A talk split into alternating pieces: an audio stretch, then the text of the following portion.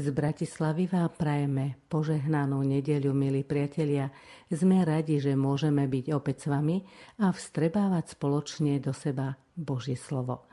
V jeho sile sa vám dnes opäť bude prihovárať monsignor Marian Gavenda a za vás mu bude klásť otázky Anna Brilová.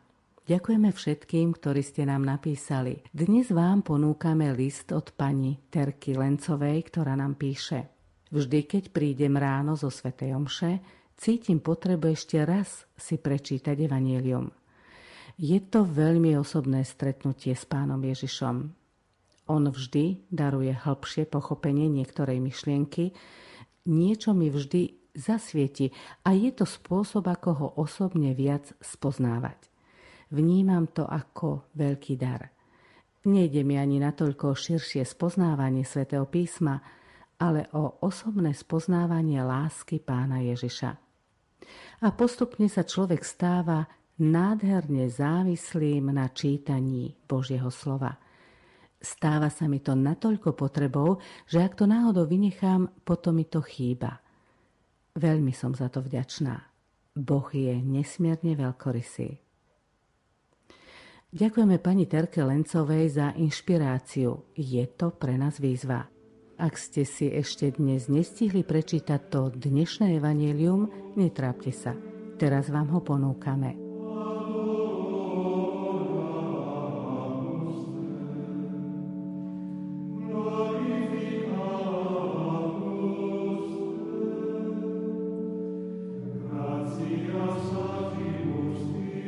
Čítanie zo svätého Evanielia podľa Marka.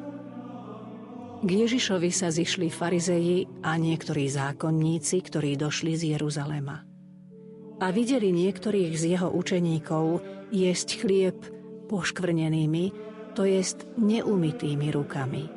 Farizeji totiž a Židia vôbec držia sa obyčaje otcov a nejedia, kým si neumýjú ruky až po zápestie. A keď prídu z trhu, nejedia, kým sa nevykúpu a zachovávajú ešte mnoho iných vecí, ktoré prevzali umývanie čiaž, čbánov, medeníc a postelí. Farizeji a zákonníci sa ho opýtali, prečo sa tvoji učeníci nedržia obyčaje otcov a jedia chlieb poškvrnenými rukami?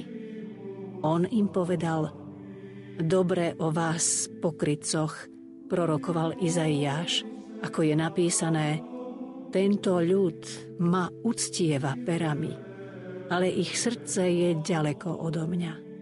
No darmo si ma ctia, lebo náuky, čo učia, sú iba ľudské príkazy.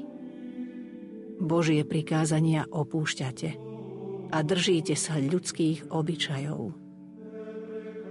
Potom znova zavolal k sebe zástupy a povedal im Počúvajte ma všetci a pochopte – Človeka nemôže poškvrniť nič, čo vchádza doň zvonka, ale čo vychádza z človeka, to poškvrňuje človeka. Lebo znútra, z ľudského srdca, vychádzajú zlé myšlienky, smilstvá, krádeže, vraždy, cudzoložstvá, chamtivosť, zlomyselnosť, klámstvo, necudnosť, závisť, rúhanie, pícha, hlúposť, Všetky tieto zlá vychádzajú znútra a poškvrňujú človeka. Počuli sme slovo pánovo.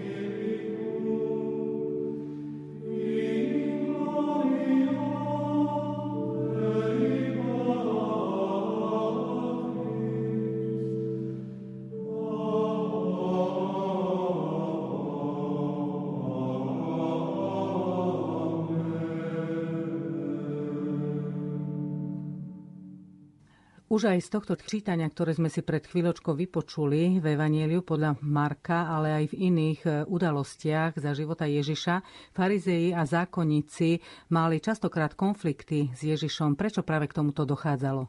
Tak treba si uvedomiť, že ten negatívny výraz, že je niekto farizej, čiže pokrytec alebo zákonník, že len aby dodržal predpisy, o tomu ide ani o podstatu. To už sa vyvinulo práve e, tým, že chápeme takéto povahy tak ako ich vlastne vnímala Ježiš.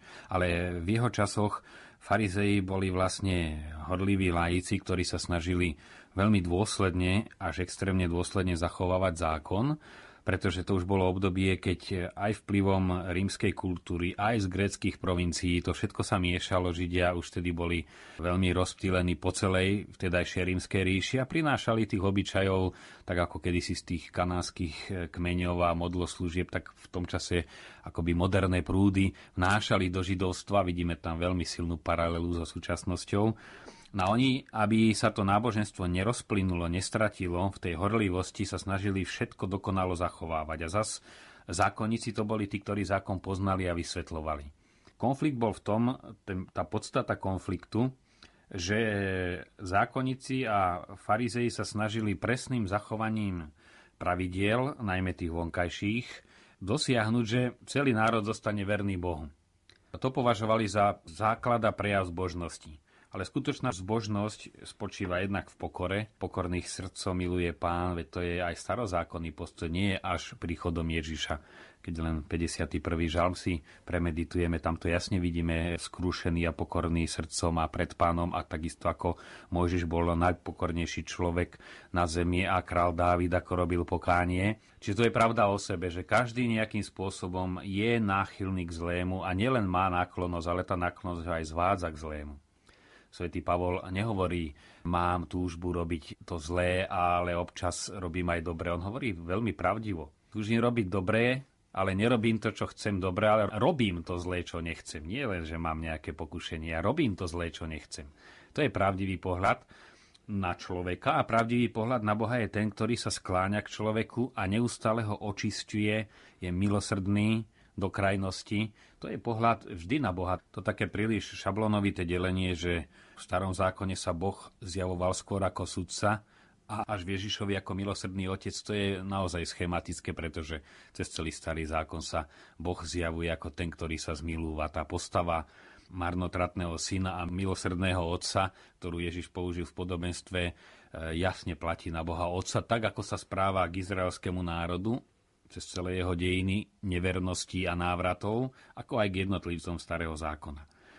No a ak by stačilo na to, aby človek len si spravil nejaký zoznam predpisov, tých vyše 600 zákazov a viac než 300 príkazov a by ich zachoval a tým pádom by bol spravodlivý, to znamená chcieť čosi, čo je nemožné, chceť sa robiť Bohom. Len Boh nás môže povýšiť do svojej božskej dôstojnosti, do svojho života. Človek akokoľvek sa snaží, ten obrovský rozdiel medzi Bohom a človekom sa nedá prekonať ľudským úsilím. I keď aj to je potrebné, Boh s ním počíta a naozaj, ako hovorí svätý Augustín, ten, ktorý ťa stvoril bez teba, nespasí ťa bez teba. Necháva to na nás. Ale to podstatné je, že či my príjmeme spásu alebo nepríjmeme. Kým farizei hovorili, my si tú spásu zabezpečíme. Čiže stavali sa na úroveň Boha a tým pádom Boha nepotrebovali a samozrejme ani Mesiáša. A oni cítili, že to, čo hlása Ježiš, je opačný postoj a jeden z nich, ak má pravdu, ten druhý sa nutne míli. Oni chceli dokázať, že Ježiš sa míli, preto číhali na každého slovo, ale ako vidíme z Evanílii, ani raz sa im to nepodarilo. Napriek tomu, čo ste povedali, predsa v starom zákone Židia dodržiavali práve tie formálne záležitosti, napríklad to umývanie rúk, táto hygiena pred jedlom bola len hygiena, alebo to malo v židovstve aj iné opodstatnenie. Takže aký význam malo toto umývanie a nakoniec vidíme, že je to aj odstupňovanie umývania? Tu treba vychádzať z hlavného predpokladu, že východná mentalita, teda aj židovská, biblická, je symbolická. Ten bežný život bol veľmi jednoduchý a oni cez aj vonkajšie gesta prejavovali oveľa hĺbšie vzťahy a skutočnosti. Samozrejme, vidíme to aj z logického kontextu, že tieto prikázania mnohé mali aj hygienický charakter. Ale tá praktická stránka postupne nadobudla aj symbolický význam. Máme to krásne v súčasnej liturgii, vo Svete Omši, keď e, po prinesení obetných darov, chleba, vína, ale niekedy sú aj symbolické dary, kňaz ich predkladá pánovi a potom nasleduje umývanie rúk. V stredoveku ešte a v Afrike aj teraz prinášali rôzne obetné dary, som pozeral dokument kardinála Tomka z misia, tam pekne aj kozu zviazanú niesli pred oltár, aj kohúta. Samozrejme ten kňaz to preberal a mal špinavé ruky, tak si ich potreboval umyť. Ale postupne už tie dary boli len symbolické, položili sa k oltáru, ale on si už umýva ruky nie preto, že by ich mal špinavé, ale je to duchovný úkon. Pane, zmiz moju neprávosť a očizma od hriechu. Takisto presne toto bolo aj v starom zákone. A ruky sa obradne umývali, práve pred niečím posvetným. Teda kňaz, keď išiel prinášať obetu, prechádzal celým tým obradným umývaním, veľmi dôsledným, musel aj e, vybielené šaty si dať celý sa umyť, veľkňaz, keď vstupoval do chrámu. No a v taká jemnejšia forma práve to umývanie rúk pred jedlom chcelo naznačiť, tu sa ide diať niečo posvetné. Jedlo v Oriente doteraz, e, hostina to nie je len nakrmiť ten prázdny žalúdok, to je sviatok, to je ozaj niečo posvetné. Preto tie prikázania pôvodne mali veľký význam, ale keď sa vytratil a len niekto neurobil nejaký úkon nad vodou a už povedali, že je hriešný a nerešpektuje nič, tak Ježiš práve na toto chcel poukázať. V dnešnej dobe sa dosť v katolických kruhoch najmä poukazuje aj na určitú poslušnosť, či už cirkvi alebo náuke cirkvi. Ježiš v podstate bol žid. Prečo on nedodržiaval tieto židovské pravidla? Mal na to nejaký dôvod? No Ježiš celkové, treba zdôrazniť, dodržiaval všetky predpisy aj pána Mária, dokonca priniesli obetu, keď išli Ježiša obetovať v chráme.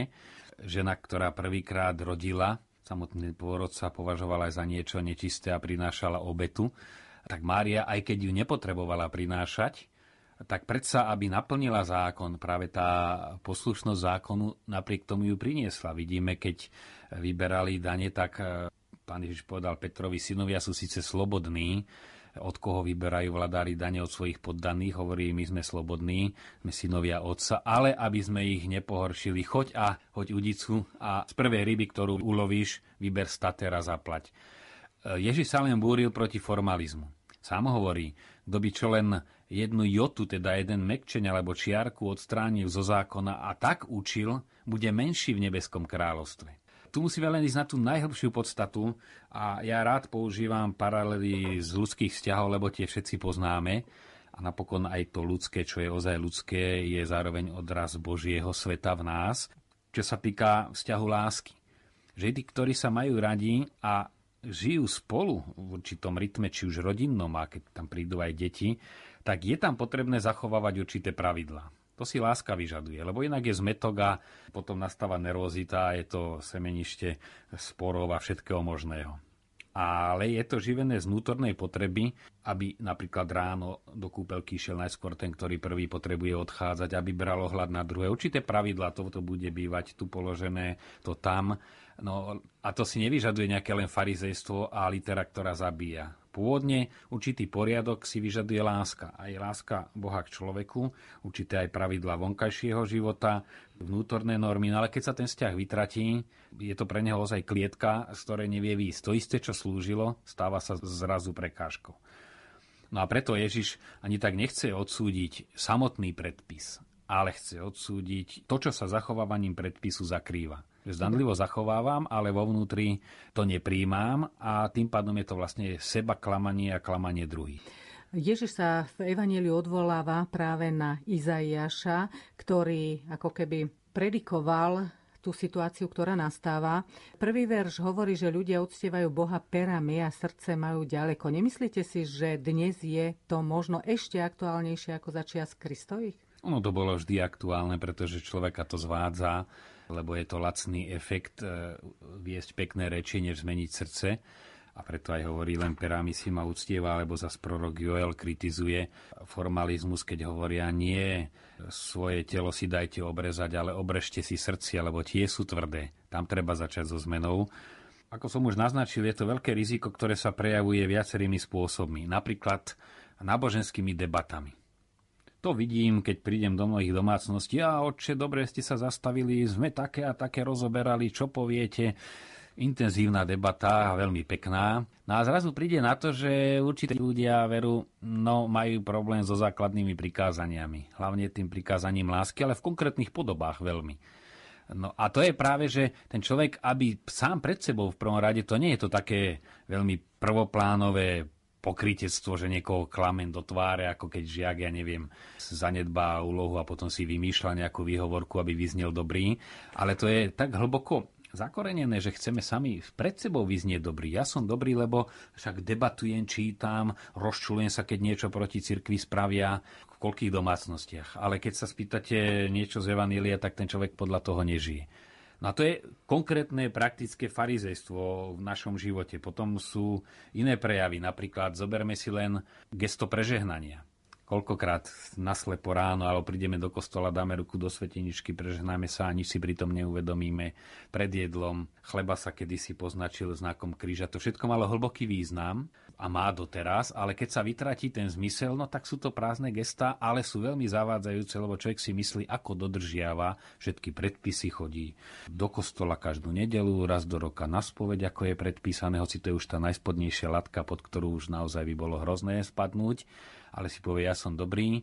Na Ježiš sa snaží toto preťať a nielen kritikov, on v tej reakcii potom ide, nadvezujúc na Izaiáša, dovnútra, do ľudského srdca. A možno práve to je to, o čom hovoríte, ten druhý verš, darmo si ma ctia, lebo náuky, čo učia, sú iba ľudské príkazy. Čiže zrejme Ježiš poukazuje na to, že ľudia si urobili vlastné príkazy, ktoré nie sú e, jednotné práve s tými Božími príkazmi?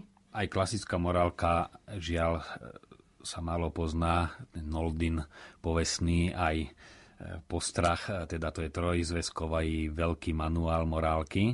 A ten zväzok každý má svoj názov a prvý je de principis, potom de preceptibus a tretí de sacramentis. To znamená, najskôr sa vysvetľujú princípy. Tak ako aj prirodzené právo alebo civilné právo, najskôr sú princípy, čo je spoločné dobro, kto je autorita, aká autorita na akom územie, na akú dobu zavezuje, čo znamená odvolať, ak kto môže. No a takisto aj Boží zákon treba vychádzať z princípov. Tie stanovil Boh a potom človek sa ich má usilovať aplikovať na situácie, v ktorých sa nachádza už len ten najplnší princíp, lebo je najširší a najhlbší príkaz lásky. No ten nám je jasný, ale už čo znamená pre mňa teraz e, milovať blížneho ako seba samého? Či momentálne musím dať akcent na to seba samého a dopriať si aj odpočinok, aby som potom tým druhým ako unavený neliezol na nervy a je to prejav lásky k druhému. A naopak to človek musí v tej situácii posúdiť, čo to prikázanie znamená. Potiaľ to by to bolo ešte všetko dobré, ale práve títo zákonníci v tom škrupulánskom zachovávaní z toho narobili normu, čiže spravili normu už nie z toho princípu, ktorý je od Boha, ktorý sa nezmenil ani príchodom Ježiša, naopak prišiel zákon naplniť a na kríži, kde tá láska sa prejavila v plnosti, ale že oni svoje závery pritiahnuté za vlasy stavili ako normu a podmienku, aby človek žil spravodlivo vlastným úsilím. No a to Ježiš kritizoval, že vy ste si to už naaplikovali a staviate to na roveň Božieho zákona a hneď im tam použil pár príkladov, ako ľahko sa nechajú klamať, umývajú čaše a tak ďalej, ale zanedbávajú lásku k rodičom a tak ďalej, i keď v tejto pasáži niektoré veci boli vynechané, preto aby vyznela hlavná pointa celého rozprávania. Ježiš im to jasne ukázal. Nie, že princíp sa zmenil, ale že ich aplikácia bola premrštená. No a to vieme, že keď niekto vytrhne z kontextu a snaží sa zachovať úzkostlivo len jednu vec, obyčajne to uniká. Týmto zrejme aj prechádzame do tej ďalšej časti Evanielia, kde Ježiš hovorí, človeka poškvrňuje to, čo z neho vychádza, nie to, čo do neho vchádza. Môžeme to aj v tomto kontexte tak chápať, alebo ako si môžeme túto vetu Ježišovu vysvetliť? No isté, všetko, čo Boh stvoril, je dobré aj v prírode. I keď hriech poznačil aj samotnú prírodu, tá rovnováha sa narušila a narúšajú hriešný človek. Ale to je iná téma, že hriech človeka zasahuje aj do prírody. Ale to, čo Boh stvoril, je dobré. Problém je, že ľudia to nevedia dobre používať a stráca sa zmysel, prečo napríklad, aj keď už sme v tejto oblasti, čo Boh stvoril, čo je dobré a čo len hriešným vykolajením a hriešným používaním sa stáva zle. A preto tu, tým, že to vykolajenie nastáva v srdci a nie vo veci, tak aj náprava musí začať v srdci. Preto Ježiš hovorí, nie to, čo vchádza do človeka, ho poškvrňuje, ale to, čo vychádza z jeho srdca, lebo tam sa rodí práve Žiaľ, popri tých krásnych podnetoch, ktorých je ľudské srdce schopné, sa rodí aj tá nevysvetliteľná, či už závis, keď sa do niekoho zavrtá, to je ako rakovina honičí, alebo niekedy nenávisť, že neschopnosť odpustiť a iné, alebo pokrytectvo, stále hľadať výhovorku, to premietať na iných a nepriznať si vlastnú chybu. To sú všetko veci, ktoré si treba priznať vo svojom srdci, inak človek chce na druhých naprávať seba A sme znova v tom, čo Ježiš odsudzuje pri farizejstve. Aj tá posledná veta konkretizuje, že zlo vychádza zo srdca. Pozrieme sa okolo seba, toho zla sa nám javí naozaj veľa. Do ktorej sféry života sa pozrieme podstate toto zlo nás ovplyvňuje a mnohokrát si ho ospravedlňujeme. Napríklad píchu nazývame zdravým sebavedomím, potraty slobodou rozhodovania. Nie sú aj tieto veci veľkou príčinou zla, ktoré aj do nás vchádza a potom konkrétne aj z nás vychádza. A čo s tým? Úprimnosť a pravda. Čo je najťažšie byť k sebe pravdivý bezprostredný krok je spýtovať si svedomie, ale dobre, nielen prebehnúť si desatora a povedať si nezabil som, neukradol som, čiže som dobrý, ale čo mnou hýbalo? Či ozaj ten dobrý skutok bol taký dobrý? Je známy Dombosko v životopise svojho žiaka Dominika Sávia hovorí, ako spieval v zbore, e, čiže krásna vec pri liturgii a dokonca spieval solo, plakal potom. Všetci tlieskali, on plakal a sa opýtal, prečo plačeš. Si uvedomil, ako pekne spievam a tým pádom som nespieval pre Boha, ale pre seba. No to už je veľmi citlivé svedomie. A rozlíšiť to, lebo obyčajne sa to v nás mieša. To nie je, že je čosi vyslovene zlé a čosi vyslovene dobré. Ale tie úmysly sú čosi tak, tak zákerné z jednej strany, že aj to najkrajšie dielo sa snažia pokaziť, či už spíšnieť, alebo rýchly efekt, že keď má človek dve práce a jedna priniesie veľký efekt a druhú treba potichu, no obyčajne sklzneme k tomu, čo je ľahšie, efektívnejšie a z druhej strany ale zas ani nie je celkom zlý ten, ktorý navonok vyzerá zlý, že aj ten dobrý úmysel sa kde si tiež predkáva. No a to je veľké umenie a o tom je duchovný život, že postupne sa učiť rozlišovať. Ako to svätý Ignác vidí, čítal knihy, bolo mu dlho v nemocnici a už tam nemali iné, tak mu dali životopisy svetých. A zrazu on pozoroval a všimol si dve veci.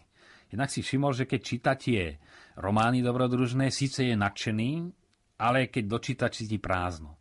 A keď čítaš životopisy svetých, tie ho až tak nenatchnú, keď to číta, lebo to nie je až taký trhák, ale keď dočíta, cíti vnútorný pokoj a čo si čoho pozýva.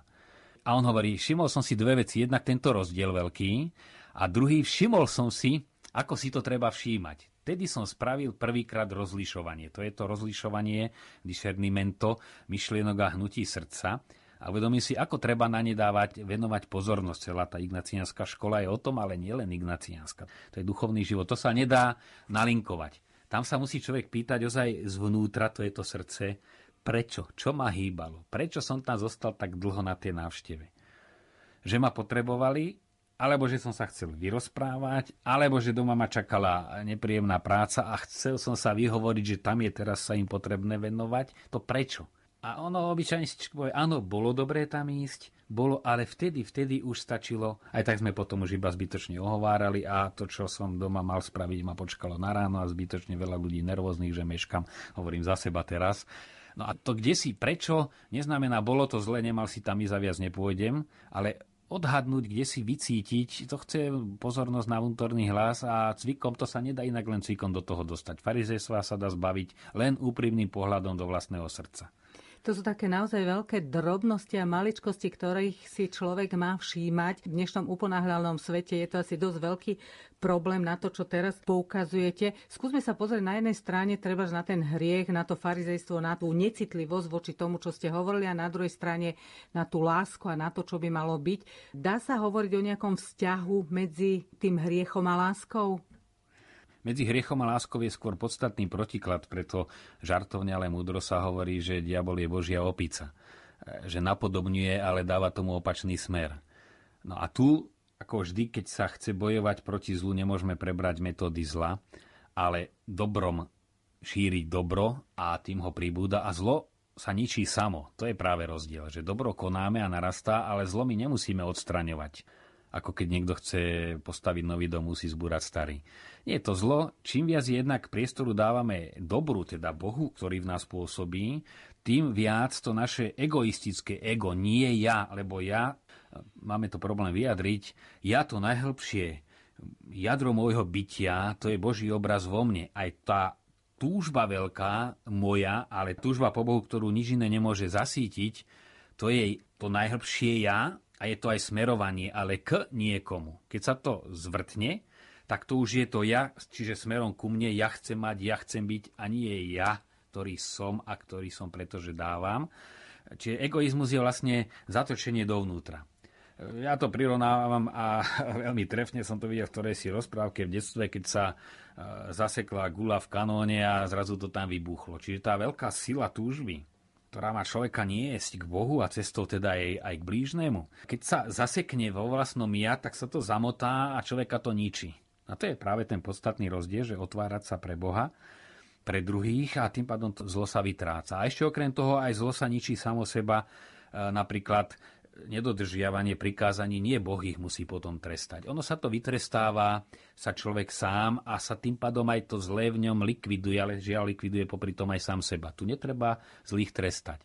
Isté, tým nechcem poprieť a zaujímavé, že hovorí to aj pápež v poslednej encyklike, je potrebné aj zvýšiť zákonodárnu moc a silu policie v zmysle života spoločnosti, lebo naozaj tých poctivých ľudí musí niekto chrániť pred nepoctivými. Keď sa dajú na jednu rovinu, tak potom zlý človek e, otrávi život x poctivým ľuďom. Ale to je úplne iná rovina, ale samotné zlo sa premáha dobrom. Myslíte si, že keď človek by nakoniec v tých chvíľkach ticha, o ktorých tu častokrát hovoríme a ktoré častokrát spomínate, prosil Boha o tú lásku, o tú jeho čistú lásku, nie tú egoistickú, a človek by sa postupne naplnil aspoň tou približujúcou sa láskou, pretože my tú absolútnu lásku nie sme absolútne schopní absorbovať a v nej žiť. Nie je to mm, určitý prostriedok, ktorým sa eliminuje hriech? No samozrejme, ako keď v tme sa zapáli svetlo. Často to hovorím, lebo vidím, ako sa v kostole rozožíhajú sviečky, tak to zlo, čiže tá tma odchádza. Tam už nemá priestor. No ale tu, čo chcel pán Ježiš, aby sme e, zostali pri tom probléme, tak e, naozaj chcel poukázať, že sa treba zamerať na srdce, očisťovať srdce, lebo to ostatné sú vonkajšie prejavy. On to má tam aj odstupňované potom v tej celej reťazi hriechov. Najskôr hovorí o zlých myšlienkach ten základ zla je už myšlienka. To, čo sa v človeku zrodí a nie je dobré. Človek obyčajne cíti, a to nie je dobré, ale keď tomu nechá zelenú, tak tá myšlienka zlá ho postupne pohlcuje a už jej nedokáže čeliť. No a potom už ťa myšlienky prejavené na vonok smilstva, to máme e, krádeže, vraždy, to máme vlastne už desatoro. Nepožiadaš, nielen neukradneš, ale nebudeš žiadostivý po majetku blížneho. A nielen nesudzoliš, ale nebudeš žiadostivý voči manželke blížneho svojho. Čiže to je tá už žiadostivosť, ktorá sa potom prejavuje nakoniec. A ide ďalej. Cudzolostva, to už sú konkrétne jasné priestupky. A na záver hovorí a hlúposť. To znamená hlúposť, vyslovene tam máme hlúposť, už pícha znamená myslieť si, že kto som ja. A hlúposť je, že si človek už ani len neuvedomí, ako hlúpo klame seba aj druhých. A to považuje Ježiš za tom stupňovaní za najväčší hriech v istom zmysle, pretože keď človek ani necíti, že robí chyby, to je tá najhoršia hlúposť. To neznamená, že nemá nejaký titul, alebo že proste nie je taký bystrý na matematiku, ale hlúposť znamená, že nesprávne žije a ani o tom nevie. Ďakujem monsignorovi Marianovi Gavendovi za jeho hlboké myšlienky v sile slova dnešného evanelia. Tešíme sa, že ste aj dnes boli s nami. Požehnanú nedeľu a celý pracovný týždeň vám z Bratislavy želá Anna Brilová.